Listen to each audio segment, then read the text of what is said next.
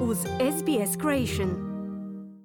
Za SBS na hrvatskom Ana Solomon u današnjem prilogu propitujemo što znači biti muškarac. Naime, novo istraživanje preispituje ideale muškosti, evo do kojih je otkrića došlo. Pop tried to protect us with wrestling.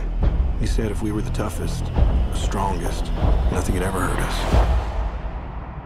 I believed him. Upravo ste čuli Hrvača Kevina von Erika kojeg glumi Zac Efron u filmu Željezna kanđa. Ovo je tipičan primjer na koji je Hollywood u 80. godinama prošlog stoljeća gledao na muškarce iz stvarnog života, izazivajući dugotrajne percepcije o tome što znači biti muškarac u suvremenom društvu.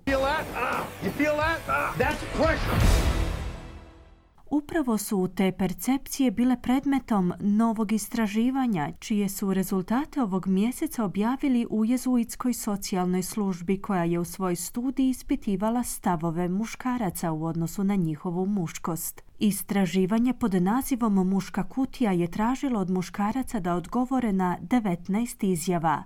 Michael Flood, istraživač s tehnološkog sveučilišta Queensland, koji je pridonio ovom istraživanju, je pokušao pojasniti značenje ove fraze. The man box is a term for a set of traditional or stereotypical expectations about being a man. Muška kutija je izraz za skup tradicionalnih ili stereotipnih očekivanja od suvremenog muškarca, koji kažu da dječaci i muškarci uvijek trebaju biti čvrsti, agresivni, spremni na rizik, heteroseksualni, emocionalno neizražajni i dominantni, kazao je Flod. Istraživači su putem interneta ispitali više od 3500 muškaraca u dobi između 18 i 45 godina diljem Australije, otkrivši da se u prosjeku 36% muškaraca našlo pod društvenim pritiskom da slijede pravila muške kutije. 24% ispitanika se osobno složilo sa spomenutim pravilima,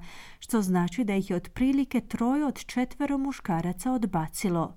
Slična istraživanja istraživanja su provedena 2018. i 2020. godine. Michael Flood kaže da izvješće sadrži dobre, ali i loše vijesti. There's been, so there've been some changes in perceived norms of self-sufficiency, that men should ask for help, men should be stoic, Došlo je do nekih promjena u percipiranim normama samodostatnosti prema kojima muškarci ne bi trebali tražiti pomoć, odnosno od njih se očekuje da budu stojici. Došlo je do promjene u percipiranim normama o tome da muškarci u svakom trenutku znaju gdje se nalaze njihove partnerice. No s druge pak strane nije uočeno puno promjena u primjerice normama u odnosu na mušku agresiju ili normama koje nalažu pribjegavanje nasilju u potrazi za poštovanjem u slučaju kada je to potrebno, pojašnjava Flood. Istraživanje pokazuje da se 22% muškaraca u dobi od 31 do 45 godina i 11% mlađih muškaraca složilo da bi muškarci trebali pribjegavati nasilju u slučaju potrebe u potrazi za poštovanjem od svojih partnerica. 24% odnosno 20% ispitanika smatra da bi muškarac trebao imati konačnu riječ u donošenju odluka u braku ili u vezi, dok se 35% svih muškaraca složilo da postoji percepcija da bi, citiramo, pravi muškarac trebao imati što više seksualnih partnerica. Michael Flood je izjavio sljedeće. The final bit of bad news is that young men's endorsement of that model of rigid sexist masculinity hasn't changed much in five years. Posljednja loša vijest je da se prihvaćanje tog modela nemilosrdne seksističke muškosti kod mladih muškaraca nije uvelike promijenilo u posljednjih pet godina, izjavio je Flood. Istraživanje je također otkrilo korelaciju između spomenutih uvjerenja i ponašanja muškaraca. Kod onih koji su se u najvećoj mjeri slagali s pravilima muške kutije je uočena osam puta veća vjerojatnost da su počinili seksualno nasilje nad partnerom u odnosu na one koji su se u najmanjoj mjeri slagali s izjavama u sklopu istraživanja kao i pet puta veću vjerojatnost da su bili fizički nasilni sprem svojih partnerica.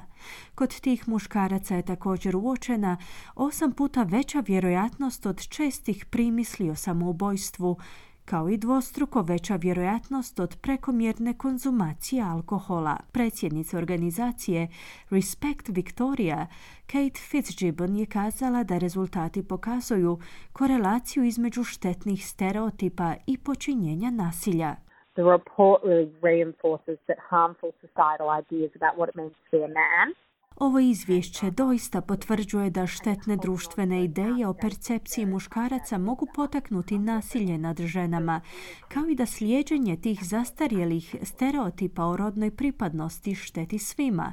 Jasno nam se daje do znanja da se hitno trebamo uhvatiti u koštac s tim problemom, zaključila Fitzgibbon. Philip Ripper je izvršni direktor No to Violence, vrhovnog tijela za organizacije koje rade s muškarcima koji pribjegavaju nasilju u obitelji.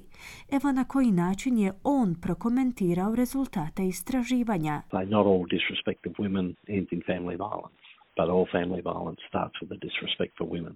Ne završava svako nepoštivanje žena nasiljem u obitelji. Ipak svako nasilje u obitelji počinje s nepoštivanjem žena. Istraživanje stavlja fokus tamo gdje je to potrebno, na muškarce i njihovu muškost. Teret se treba preraspodijeliti, poručio je Riper. Kako bi se razvile strategije za prevenciju nasilja koje ugrađuju zdrave ideje o muškosti, izvješće daje preporuke u četiri područja, uključujući promjenu politike i povećanje svijesti unutar zajednice. U izjavi za vijesti SBS-a ministrica socijalne skrbi Amanda Rishworth je izjavila sljedeće. Educating boys about healthy, respectful relationships with their peers and themselves and providing them with positive role models are important steps to ending cycles of violence. Valja educirati dječake o zdravim odnosima punim poštovanja s njihovim vršnjakinjama, kao i sa samima sobom. Ujedno ih treba izložiti pozitivnim uzorima. Upravo su to važni koraci za iskorjenjivanje nasilja, istaknula je ministrica Rishworth dodavši da vlada ulaže u niz različitih pilot projekata i aktivnosti u okviru prvog nacionalnog plana za zaustavljanje nasilja nad ženama i djecom. Vlada na čelu s premijerom Antonijem Albanizijom je također najavila probni projekt u vrijednosti od 3,5 milijuna dolara tijekom naredne tri godine za pomoć u borbi protiv štetnih rodnih stereotipova koji ciljaju na mlade muškarce i dječake putem interneta. Sidnejski odvjetnik Nav Singh kaže da su se njegovi pogledi na muškost s vremenom promijenili, posebice nakon rođenja njegovih triju kćeri. Having grown up in the Indian culture, expressing emotions for Budući da sam odrastao u indijskoj kulturi, izražavanje emocija kod muškaraca nije bilo prihvatljivo. Muškarci u našoj kulturi ne iskazuju emocije, prisjeća se Singh. Iako priznaje da nam predstoji još puno posla na tom području, Singh kaže da on sada zna što znači biti muškarac. If you'd asked me this question when I was a high school student, it would have probably meant being tough and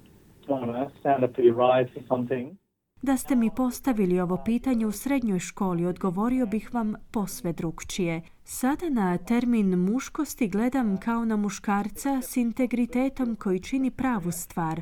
Takav muškarac nosi odgovornost za posljedice svojih dijela, na posljedku je kazao Singh. Vi ste uz SBS Creation. Za još odličnih priča, sbs.au kosacrta creation.